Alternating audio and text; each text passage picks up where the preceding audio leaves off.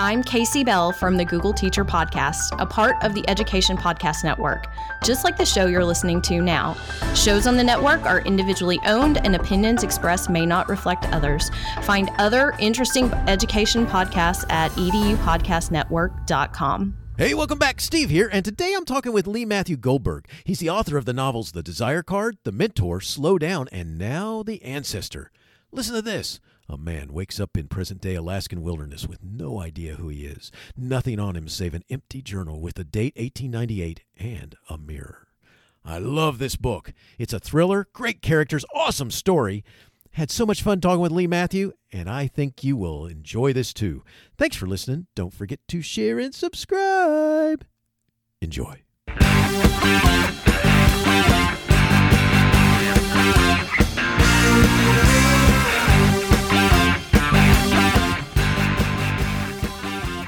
You are listening to Teaching, Learning, Leading K 12, a podcast for educators, helping you help kids achieve their dreams. And now here's Steve with this week's show. Lee Matthew Goldberg is the author of the novels The Desire Card, The Mentor, Slow Down, and now The Ancestor. He has been published in multiple languages and nominated for the 2018 Prix du Polar. He is the editor in chief and co founder of Fringe, dedicated to publishing fiction that's outside of the box.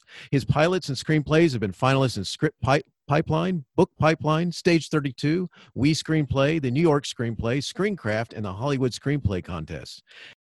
After graduating with an MFA from the New School, his writing has also appeared in the anthology Dirty Boulevard, The, the Millions, Cagibi, the Montreal Re- Review, the Adirondack Review, the New Plains Review, Underwood Press, and others. He is the co uh, curator of the Guerrilla Lit reading series and lives in New York City. Today, we're focused on Lee's most recent thriller, The Ancestor. Here's a little about The Ancestor. A man wakes up in present day Alaskan wilderness with no idea who he is, nothing on him save an empty journal with the date 1898 and a mirror. He sees another man hunting nearby, astounded that they look exactly alike except for his own beard. After following this other man home, he witnesses a wife and child that brings forth a rush of memories of his own wife and child, except he's certain they do not exist in modern times. Uh, but from his life in the late 1800s. After recalling his name as Wyatt, he worms his way into his doppelganger, Travis Barlow's life. Memories become unearthed the more time he spends, making him believe that he'd been frozen after coming to Alaska during the gold rush, and that Travis is his great great grandson. Wyatt is certain gold still exists in the area, and finding it with Travis will ingratiate himself to the family, especially with Travis's wife, Callie, once Wyatt falls in love. This turns into a dangerous obsession affecting the Barlows and everyone in their small town, since Wyatt can't be tamed until he also discovers the meaning of why he was able to be preserved on ice for over a century. Lee, great to have you on the show. Thanks for joining me today, and say hi to everyone. Hi, um, and thanks so much for having me, Stephen. Um, I'm very excited to do this today. Well, I'm glad you're here. And first of all, just with that description alone, now, now I've read your book, and there's there's a there's a little creep factor going on here. There's a little like a little bit of sci-fi. There's a little bit of history, mm-hmm. and uh, even in even a little bit of the wilderness and ecology type thing mm-hmm. happening. So a lot go, going on, which is really cool. So, uh, um, but before we delve into the ancestor, your newest novel, let's talk about something that I read in your bio. It says he is the editor in chief and co founder of Fringe, dedicated to publishing fiction that's outside of the box. Tell us about the Fringe. Sure. So originally, Fringe was supposed to launch this summer, um, and due to COVID, um, I've moved the launch to summer 2021. Um, so we still have a little time to kind of fix the nuts and bolts of it. Um, but basically, um, it's going to be a small press that is, um, like it says, it's dedicated to publishing books outside of the box. So I really want the books that maybe one of the big fives is afraid of publishing for whatever reason. They don't know how they would market it. Um, and my job would be to market it as, as well as possible. Um, and the other exciting thing about it, we're partnering with um, these Hollywood guys at Script Pipeline, um, which is a screenplay competition series. And they'll have a fringe category every year um, in, in their competition. And the winner of their category um, will be published by us. And in addition, all the books that we publish will be fed through their pipeline, hopefully to producers and development execs. Um, so my real goal with it is that every book we publish has some shot at making it into either a film or a TV series um, and, and becomes bigger than just a novel. Excellent. I appreciate you sharing and good luck with that. That's, yeah, that's so no, cool. no, no. I was all ready to go, and then um, we pulled the plug in March, uh, and I, I, think it's a, it, it, it, was a better choice. It'll be it'll be um, much more formed uh, a year from now. Uh, I think it's a good choice. You got, uh, and you won't have all the uh, the kind of things that interfere. So, exactly. yeah. So good stuff. Well, good luck with that. That's cool. Thank you. Thank you. Uh, so let's shift to the ancestor. You've written a thriller that touches history, and and you have other books that you've written, but uh, mm-hmm. I, you, have even described to me this a little different, and so we're going to get in there uh, and talk about it some. Um, this this book touches history, the gold rush of 1898 to be yes. exact, and the cool, you know, and the real cool wildness of a really awesome place, Alaska. You know, why'd you use these as a setting and backdrop for your story? Well, I mean, first of all, the the story is about a man who believes he becomes suspended on ice for 120 years. So I needed a cold locale, basically. Um, and here in the U.S., nothing's a better cold uh, location than Alaska. And there's a remoteness and an isolation to Alaska that really kind of feeds into a lot of the characters' journeys, especially the main character as well. Um, he feels very sort of lost and isolated because of the amnesia that he has and searching for who he was. Um, and there's an element of remoteness about Alaska, people sort of fleeing to the edge of the world, fleeing sort of their pasts, um, and establishing or reestablishing themselves in a place like that. Um, so it really was sort of perfect. And there's also some mystique to it as well that I felt really fit with the sci fi kind of angle of, of the book as well. That's cool. It, it really does. And ha- having, I've actually fished on a river in Alaska for salmon. Oh, yeah. yeah. And, and, and you went into an area for five days where you're out in nowhere. The way you got to it was by a float plane. It took you in, you land on the river. They met you with these boats. Then they took you down upriver to go to these, this camp where you slept mm-hmm. in tents and stuff. And, and so, you know, no Wi-Fi, no, uh, no internet, no, uh, um, and power was generated Oh uh, wow! Uh, from generator with gas, and so it was just you and the people running the fish camp on the river, and it was the coolest thing because talk about isolation. You're in the middle of nowhere, yeah. and never. It's it's weird to say, but having never been where people aren't, mm-hmm, mm-hmm, mm-hmm. it's kind of a cool thing. And, yeah, I mean, I'm from New York City. I live in Midtown, so it's the complete opposite of my normal life. Right, I'm surrounded by people constantly. Um, so yeah, the the idea of sort of having a place you know no wi-fi no sort of connection to the outside world and especially the town that the book takes place in which is made up um, Laner, Alaska, which probably the closest touch point would be Nome. Um, and Nome is a city that, that's quite isolated as well. If you want to go to Nome, you really have to want to go to Nome. It doesn't. It's not like you could just hop on a plane and you're right there. Um, there there's many sort of you know stops along the way. Um, so that that really worked for the book as well. That um, the people there are. It's almost a chosen isolation. Yeah, that's pretty. It most definitely is definitely a chosen isolation, and I can tell you there's there's some coolness to it, and there's also some interesting spookiness about it because when you're when you're out there and then you realize you know, when you know you, you see signs of bear, yeah, oh, I'm sure, like carcasses of fish, or where they've they scratch their territory into the tree type thing, or or you see, uh, um, you, you start realizing that uh, you know in the middle of the tundra you're surrounded by all these wild blueberries, mm-hmm. and uh, I actually asked our the person who ran the camp, I said, "Isn't that something bears eat?" oh, you don't want to hear that. yeah, he said, "Yeah, actually, it is, but the good thing is." They got enough stuff over away from okay, us.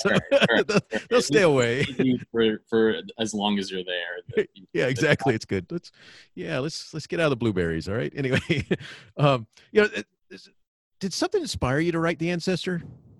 Yeah, I mean, um, a, lot of things. I had heard a song by this great band, Darlingside, um, and it's called The Ancestor. And the first line uh, of the song is "Go on, bury me." Um, and all of a sudden, I sort of imagined um, this man buried in ice. And um, then, what if it was for potentially 120 years, and that there's something inside of him or in his lineage, in his ancestry, that allows him to have the ability to be frozen in time and then the whole book kind of started to download from that. Um, when I started to write it, um, uh, it, it, was a very sort of sad time in my life. My father passed away. Um, so the book really became uh, a therapy of sorts to deal with that. And death is a huge part of the novel. It's something that I don't know if I would have had the capabilities to write had I not gone through that recent experience of um, my father. Um, so he's very infused in the book, even though the book isn't about him. Um, but death is a huge part of it, and sort of, I mean, especially because the narrator should have been dead 120 years ago. and somehow you know um, mystified the you know logic and and and managed to survive. Um, so all of these sort of influences kind of mushed together uh, for the ancestor. Well, I'm sorry about your father passing. Thank you, It's, thank you. Um, and the uh, it was a sad times. I've lost mine as well, and it's Oh, and I- and I can only imagine. You know, one of the things that uh, really kind of plays into this thought is that you know, I've always thought it'd be cool to to be able to have a conversation with Mhm. you know your great grandfather or you know yeah, yeah, or to be able to have that talk again with your father about something or but especially Mm-hmm. like and there's this there's a scene in your book where you know he, he's trying to convince the the grandfather you know that he's Mhm. that he's actually his grandson you know Yeah. he is his grandfather and i'm like what Yes. it, it definitely gets a little confusing.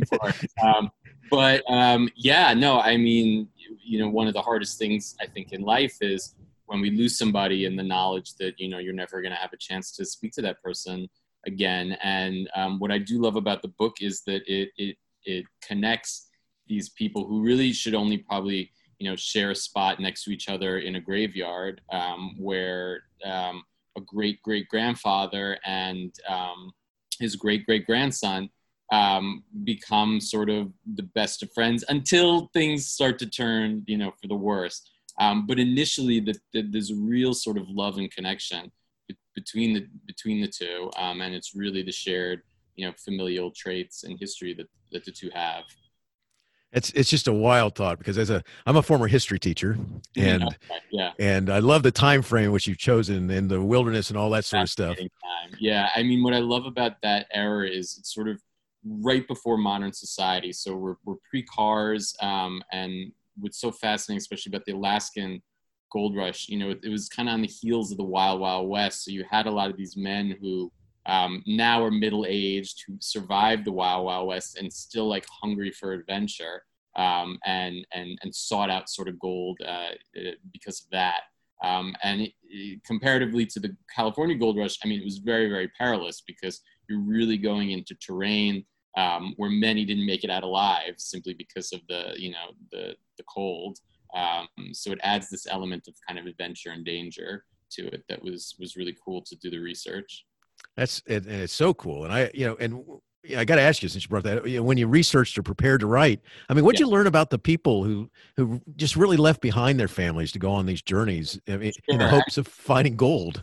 Yeah, no, I mean, some were, were, were like I said, you know, uh, kind of um, relics from the Wild Wild West. Um, and there's a few characters that um, in, in the long section where um, my main character remembers or journals basically his time in the Alaskan Gold Rush. And he encounters a lot of these sort of men. Like there was a man who's based on a real character. His name is Soapy.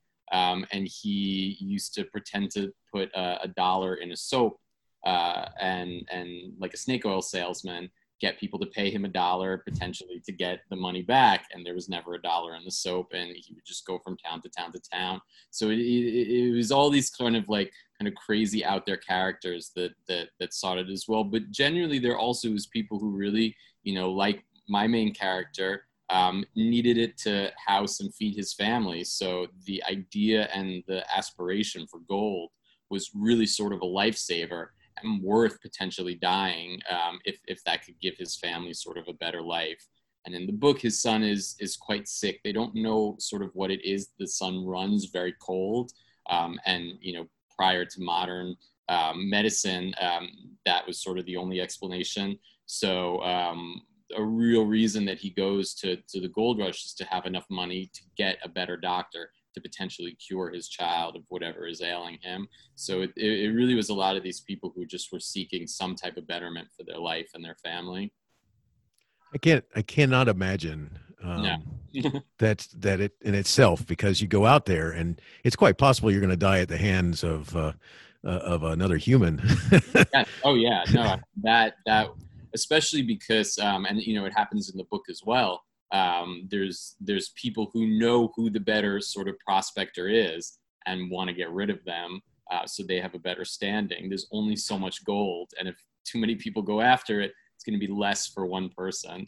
Um, so there definitely was sort of a cutthroat mentality Um, even more so, I think. I mean, I didn't do too much research of the California gold rush, but it, it, I think it was even way more cutthroat because the stakes were that much higher.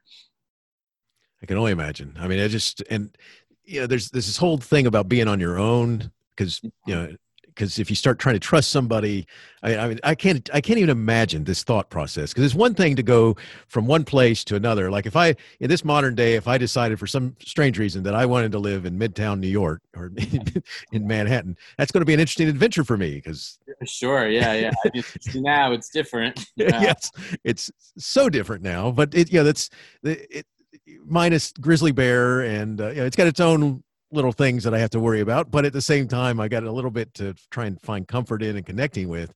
And I just mm-hmm. can't imagine the idea completely separating yourself and then trying to, you know, to find that gold to help make your life better or whatever. Yeah, so. and here we're in the 1890s. There's no cell phones, obviously. There's, right.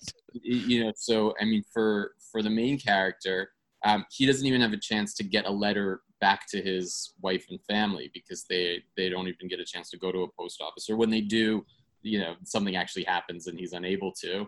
Um, so in, in terms of, of, of their mindset he's dead basically. Like they have not heard from him. There's no chance for him coming back. And and then the reality is like you know he'll outlive them because he'll be suspended on ice. If you believe that. The, the book i leave sort of open. Um, it, it depends how you take it as a reader i think it's more interesting to take it as as fact but it, if if if that's not like a reader's bag and and they just want to think he's crazy i'm okay with that if that's how it's read as well and i gotta tell you that's something cool that you do there because it's kind of like yeah. okay because you, you start asking yourself or at least i start asking myself uh, this question which which planet am i on here is he right you know? yeah i mean definitely for you know a good chunk of it I, I i like to have it sort of up in the air um, and I think sometimes it's unfair for an author to be like, "This is how you're supposed to read my book." Um, you know, it, it, it's all about perspective. Um, and I think for some people, it's harder to go into like a sci-fi supernatural route if they're not comfortable with that in in their normal reading. Um, so even for people that that that don't like that, I think that they could still get a lot out of the book, even if they don't read it sort of um, as as sci-fi. Well, it's cool because it could actually be just a, a person who's lost their mind telling you the story.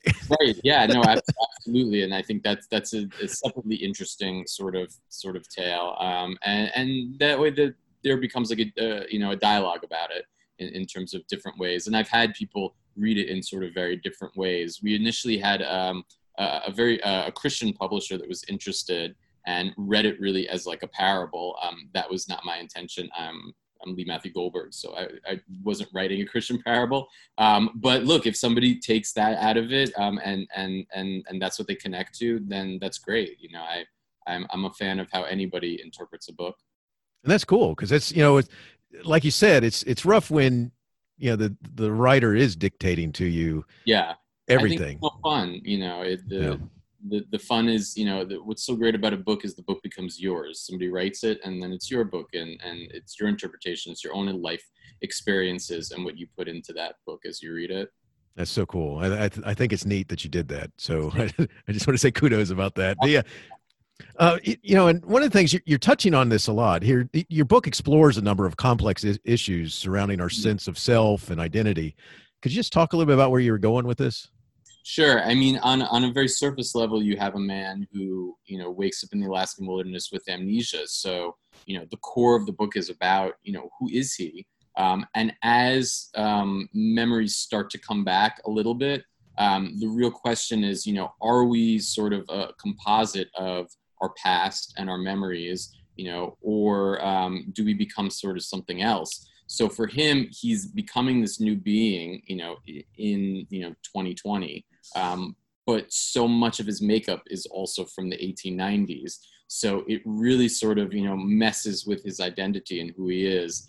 Um, and i think a lot of the other characters are sort of questioning sort of who they are. You know you have um, his great great grandson travis who you know wants to open a fish shack um, but the money isn't there. Um, and his wife Callie, who's from California, um, who kind of has just been plucked, you know, plucked into this Alaskan world and feels very out of place and is sort of questioning who she is as well. Um, so a, a, lot of these characters are sort of in a free fall in terms of um, who they really are. And, and the book sort of discovers ultimately some successfully and some not so successfully by the end.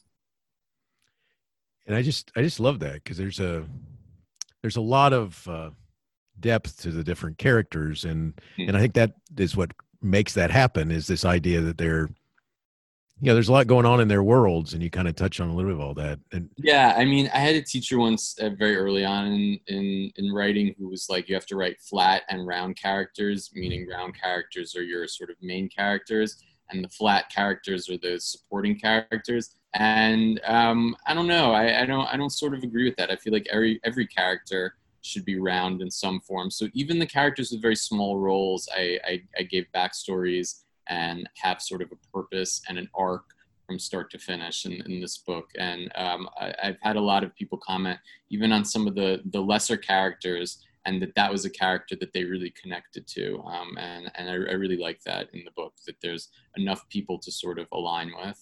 That's cool. It's very cool. Otherwise, you end up with, and I don't know, I don't know your age, but uh, I'm a, I'm a, I'm a big fan of uh, the original Star Trek series, and okay. uh, if you have the round and the flat, you end up with the red shirts who, uh, if there's a red shirt going down to the planet, they're not coming back.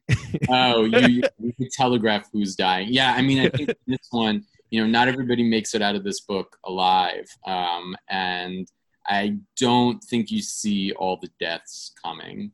Definitely. Some may, don't. some, some not. And I think some people that live are surprising too yeah, you you're right on the money there. You you you. you I, I don't want to give too too much away, but yeah, I, I, I think some are some are a big surprise, and I like that as well. And when I was um, I'm a I'm moving in a very screenwriting direction as well in, in my career, so um, I always had sort of aspirations for this as a TV series, and I wrote it as a pilot as well. Um, that some things, some little things are bubbling right now about it. Um, so we'll see if that actually um, winds up going forward. Uh, so I always thought of it as, as a TV series, and, and, you know, in a TV series, your sub characters um, over many seasons actually really have you know like a full sort of story to them. Um, so I think that helped a lot in terms of shaping this book too. That's awesome. I, I wish you luck with that. That's cool. That, Thank you. and I could about two weeks ago related to it. Um, so we'll see. We'll we'll see if that winds up translating. You never know, but um, it's better than not. It's better not, yes. And this would be cool. I could see this as a TV series, especially one that. Uh, yeah, the goal would be like a Netflix. So you know. Nice. Oh, excellent. That uh, all right. So I, I will be binge watching if you're there. Okay. I love it. I love it. That I could see this working. That's awesome. The uh, you know, um, one one of the th- things that uh, um, I want to make sure that uh, we talked about is that along with these unique things, and I think this all fits into what you said earlier, where you talked about as an author not telling the writer, uh, the reader, mm-hmm. how to read it, how to how to interpret it, just like you know the different deaths and the different things going on. Well, one of the other things that you have is a unique villain in that, you know, yes. and he's unique and the character's unique in that at some point the reader's probably going to feel sorry for the character. Could you mm-hmm. shed some light on this? Yeah, I mean, I, I think it, it goes along with sort of what I was saying before. I'm, I'm heavily influenced by television. Um, and over the last, I would say, you know, decade, decade and a half, the idea of the anti hero has become sort of the biggest trope in television from Mad Men to The Sopranos to Game of Thrones. You you have all these people who you sort of love to hate a little bit. Um, and my main character Wyatt is is sort of a perfect example. I think you really love him at the beginning because you feel for him and you feel his you know his tragedy and what he's going through.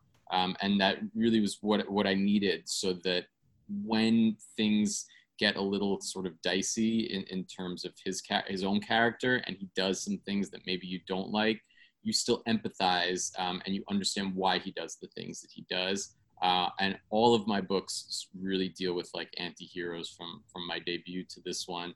Uh, sometimes there are a lot of people you love to hate, and I like finding sort of the good qualities and sometimes bad people. Um, but, but but Wyatt is is at his core a good person. He just does bad things um, because he he almost has no other choice it's very cool and you're right there are you know without going too much into it there are these choices and such that you know And- he always thinks he's doing the right thing, um, and I that's you know I mean I think a sociopath could say the same thing, um, but um, I, I, I don't think he is. I, I think he's he's just a man who's been so stripped down um, and so loves his family, and everything he does is for his family. You know, from from back in the 1890s, and and to find a way to get back to them in some way, shape, or form. Very cool. I, I, I, I love your description of that. And it's, it's just, it's just neat because I, you know, um, for the listeners, you gotta, you gotta read the ancestor. I mean, this is, this is cool. Yeah. It, it's exciting. And I, um, you know, just from the very beginning, one of the things I want to point out is that you, you start connecting with him, you know, and, and just, just, and that connection just was really cool. So, uh, um, so, you know, what I, let's shift a little bit to writing for just a minute Okay, sure. so I got to ask you this question because I like I like finding out with authors because you know having having been a high school history teacher, you know I had colleagues who were English teachers who lived and died by the outline. Yes. So- do, do you outline or do you just kind of start and go and see where you, your mind takes you? I do. Um, my first book, Slow Down, that I wrote, um, had no outline, and it took me years to write it. Um, and ever since then, all my books that I've published uh, all have full, full outlines. I, I, almost write them as as like a in like a script way, like a movie kind of sense. Um, so I'll document each chapter, and I'll have just a couple sentences. This is the main beats that are happening in this chapter and that way when i sit down I, it, it doesn't feel like a blank screen. It feels like i have a purpose each day when i'm writing and i'm not hunting for what i'm doing. Um, but in addition to that i always allow any changes. Um, you know a novel kind of becomes its own beast as you write it and it, you have to allow it to um, move in any direction that it intends to. So usually what winds up happening about halfway to two thirds into the outline is the end kind of takes its own shape and becomes its own thing. And, and it happened with the ancestor, where maybe like the last, I don't know, 10 to 15 chapters um, deviated from the outline a, a lot. And I, I, I like that I sort of allowed it to, to go in whatever direction felt natural and not sort of scripted. Very cool. I love it. I love that. You know, and, and you know, we started talking about this as well because I, you've got cool characters. I mean, you you really do. You start you f- start discovering that you feel for them. You you uh, kind of understand where they're going, and there's any number of emotions that you're going to have tied into these characters. So, yeah, how do you create and develop them? Do you, I mean, do, do you have a specific path that you follow, or Um, usually I, so I, I, I said, you know, I heard this song, The Ancestor, and the book kind of downloaded from there. And then it was about two years as it marinated in my head. So eh, when when you do that, the characters kind of become living and breathing, and they become real people. It's very hard for me to just come up with an idea and then sit down, and then all of a sudden I'm writing it. I feel like I need to know these people somewhat. Um, the, their good qualities, their bad qualities, their faults, their successes. Um, so th- that was a huge part of the ancestor too. Um, it really sort of um, stayed on ice in my head for for a while Nice. um, before I allowed it to really kind of thaw. Um, and and I think that's why the characters are are are, are quite rich in it because they they became really alive. They really do. I mean, just the, they're excellent, and I even the names um, fit really well. I think with where the where it's taken place, and uh, the, you know from the past to the present, and just uh, I think your naming works real. Um, Thank you. Yeah, I. I often like to use sort of not out there names, but names that aren't as as common. So it really identifies with the character. So the main character is Wyatt. You know, it, it really is a name of your. Although it's become, I think, popular again with like little kids. Um, and then like, well, Travis is kind of a normal name, but his wife Callie, that that's somewhat of a of, of a not, um, you know, um, like Mary, Jennifer, Sarah kind of name. Yeah. Right. No, that's cool. The uh, so you know one of the things that I I love is the imagery that you create. It, it helps me paint pictures of what you're describing in your thriller, and and I want to read a couple of those. Like from early on, there's um, this one. But the reality of the wolf's growl tells a different story, one filled with its pack circling around their prey. Four of them, teeth bared, impossible to fight all, the end near. He swears he'll go out swinging. I love that. It's like he's surrounded by bunch of wolves and he's thinking about, I'm going to take them down, man. Yeah, yeah. I, well, that's really the first instance where he's like, okay, there's some. It's really his first memory almost, where it's like, I have the ability to take down a wolf. Um, you know, which means that he has survival skills and he's somebody, you know. Um, so I think that's a big moment for him.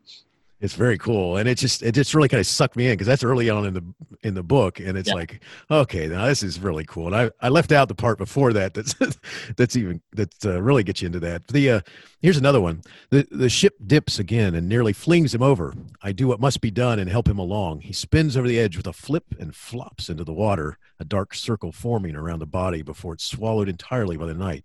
I cannot see him anymore, convincing myself it was all just a horrible dream. There's a little blood on the deck, but I smear it with my boot until it's camouflaged into the wood. Nice. Mm. I haven't heard that one read out loud yet, so yeah, no, that, that, that that's cool. cool. That's thank you.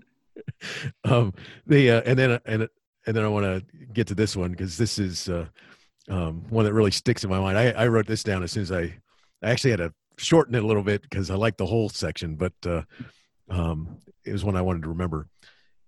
Wyatt waits until the hallway lights snap off. He'd stayed close enough to hear Papa Clifford's prognosis and watch Trav and Stu retire to the waiting area. He timed how often the nurse checked on Papa, every hour on the half hour. He makes sure Travis and Stu are sound asleep. And once the nurse goes to check on another patient, he tiptoes inside Papa's room and closes the door. So I love that. Yeah. it's just ominous, big time. Yeah, talk a little bit about why imagery is so important to your story and and making it happen and the thrilling aspect of it itself. Because you got you use words and pictures and I mean we got all kinds of stuff happening here. And I, I yeah, yeah, I, I I really like to sort of do the work almost for the readers where everything is very vivid. So you're almost reading it like it's a film, um, and and the image is already there for you. Um, sometimes I find it hard to read books where it, it, it's very sort of esoteric and you can't quite imagine what's happening. Um, so I, I, I, really like to do that, that work for, for my readers. Um, and I mean, especially this book where, um, you know, the, the terrain is so rich for description. Um, it was really a pleasure to be able to describe sort of that. And I, I wrote it during the winter time. So I was immersed It was a very cold winter in New York City that winter. Nice. Um, so every day was below freezing and 15, 20 degrees randomly. So it fit with, with the book. So I really felt sort of the descriptions and I was able to kind of channel that to um, this Alaskan world. Very cool. And you channeled it well, very Thank much so very much so. The uh, you know, there's a cool creepiness in this story. Um, so hopefully it's okay to say that. Yeah, but- no, no. um, I I mean I write thrillers predominantly, so I'm going for that. Yeah, nice. Um, so I'm glad that that was something that you took away from it. Yeah, it, it, it's it's creepy in parts. Um, but I, I w- what I love about this book even more so than my other ones is that it, it's so many different things. You know, it's it's thriller, it's historical, it's literary, it's it's sci-fi, it's emotional, um, it's sad, it's scary, it's funny in parts. Um, so you know, it's kind of like life in a nutshell. It just you know puts you on like a roller coaster. I think you know from start to finish. And it does. It does. I like that because that's it's neat to you know you you feel that that and I think that's part of what makes you feel for the characters. Yeah. Yeah because uh, you know some of the stuff you kind of have been there maybe not in their exact situation but right right in some form. Yeah. The uh, you know um what i'd like you to do is you know we're getting close to cl- we're getting close to the end and and i want to just share a little bit about your story that'll make listeners want to go get a copy now. Um, yeah so like i said before i mean if you if you love a, a thriller it's a perfect thriller. If you like historical uh, a good chunk of it takes place like we talked about in the 1890s um, so you could learn a lot historically from the book. Um, I, I, think it's very literary as well. Um, and in addition, anybody who loves sci-fi, you know, it, it, it, sort of touches on this little otherworldly kind of aspect to it as well. So I, I think it's the kind of book really, you know, for, for anybody um, that, that just loves a great book. Um, and uh, I, will I'll be happy with anybody that picks it up and, and takes whatever they take out of it. Excellent. I love it. And uh, I got to tell you, I've read it. You got to read it. It's good. Thank you. They, uh, you know, um, Lee, before we go, I mean, you've, yeah. you've got these other books. I mean, uh, do you, would you like to share anything about your other books or one that's on the way? Yeah, yeah. So um, I have three other novels um, Slow Down, The Mentor, and The Desire Card. Um, Slow Down was my first book, and my current publisher actually just did a reissue of it in May. So the book kind of came out again and is having a second life.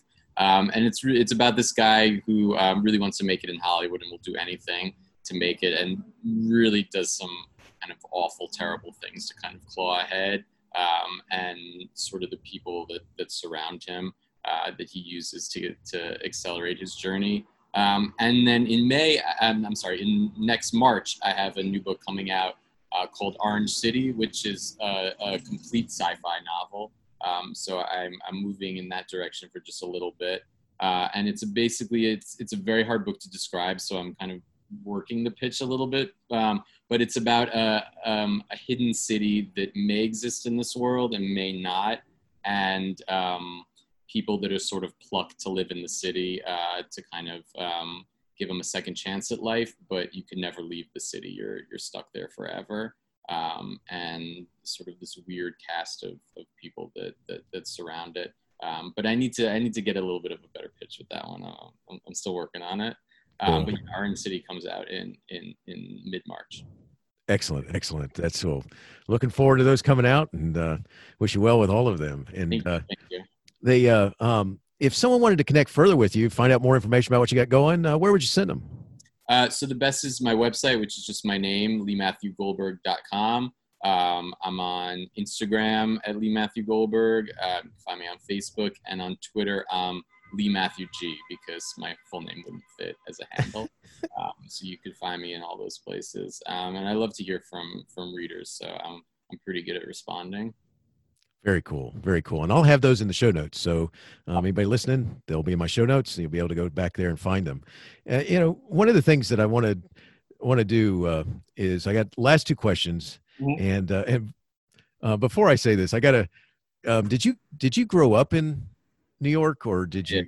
Yeah, did? I'm a, I'm a native. So I grew up literally a mile downtown Third Avenue from where I live now. Oh, cool! Very cool. I had. I, I've seen it morph and change and become a million different things. Yeah.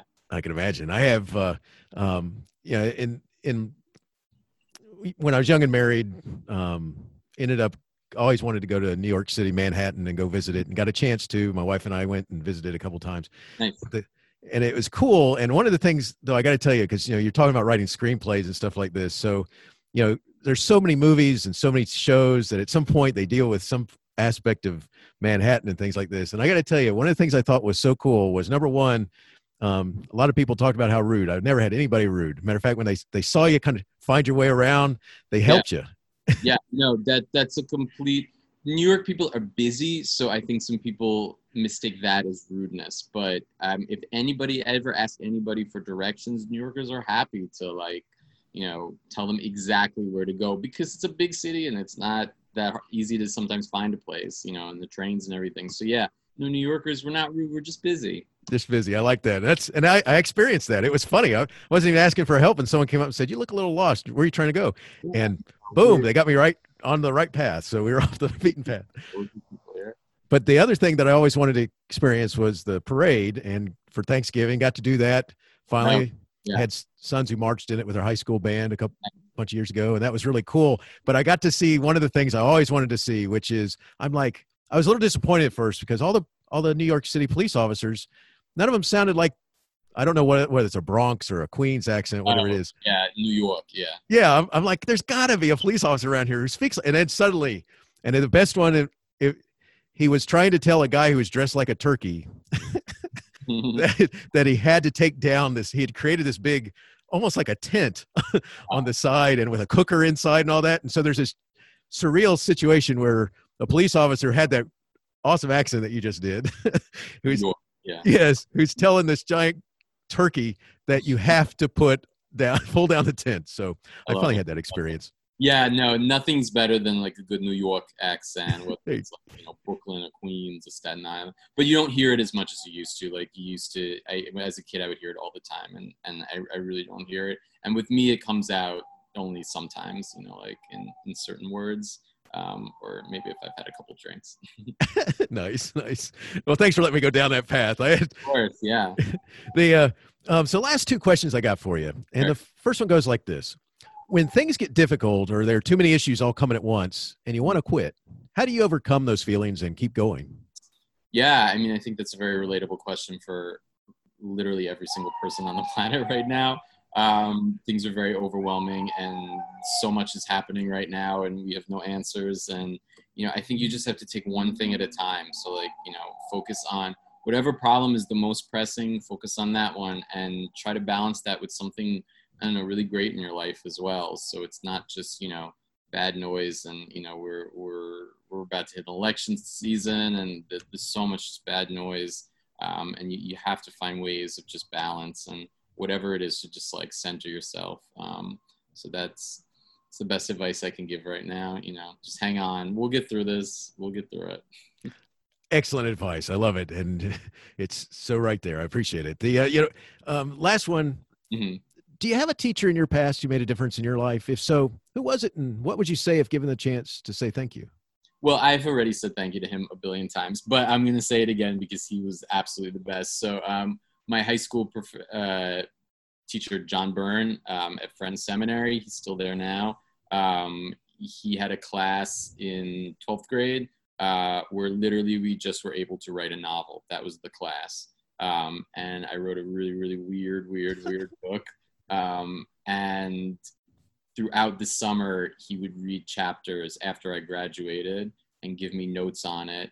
And he was like, You actually have talent for this to be your career. Uh, in, in some words, he, I don't remember the exact words, but in, in some words, he said that. Um, and it was the first time I felt like I was really be taken seriously. Uh, and when my second book came out, The Mentor, um, I did an event at my school and he hosted it and nice. he did a Q&A session. Um, and it was, it was just great because he's the best. So yeah, shout out to John Byrne at Friends Seminary. Very cool. Lee Matthew, this is thank you so much. I, I've enjoyed talking with you today. The Ancestor's awesome. Okay, I, I love thrillers, and this is thrilling, and it's it's got all kinds of great stuff in it. And and uh, listeners, you're gonna love it. And nobody's paid me to say this, by the way. So, uh, and, great. Oh, I like to hear that. And I hope that it it uh, works out where you end up with the uh, it being accepted as a screenplay, turned into a TV show or something. So good luck with that direction. And all fingers crossed. It, it it's going to happen. It's going to happen. And uh, I, I think so. That'd be so cool. And uh, and and good luck with your latest work you got going on. I, you know, I I love it, and uh, you know, it's been awesome talking with you, and I wish you the best in all you do. Thank you. You too, Stephen. Thank you so much for having me, and and to all the listeners out there um, for listening. Teaching Learning Leading K twelve is excited to be a member of Voice Ed Radio. Voice Ed Radio, your voice is right here. Teaching Learning Leading K 12 is a proud member of the Education Podcast Network. Podcasts for educators, podcasts by educators.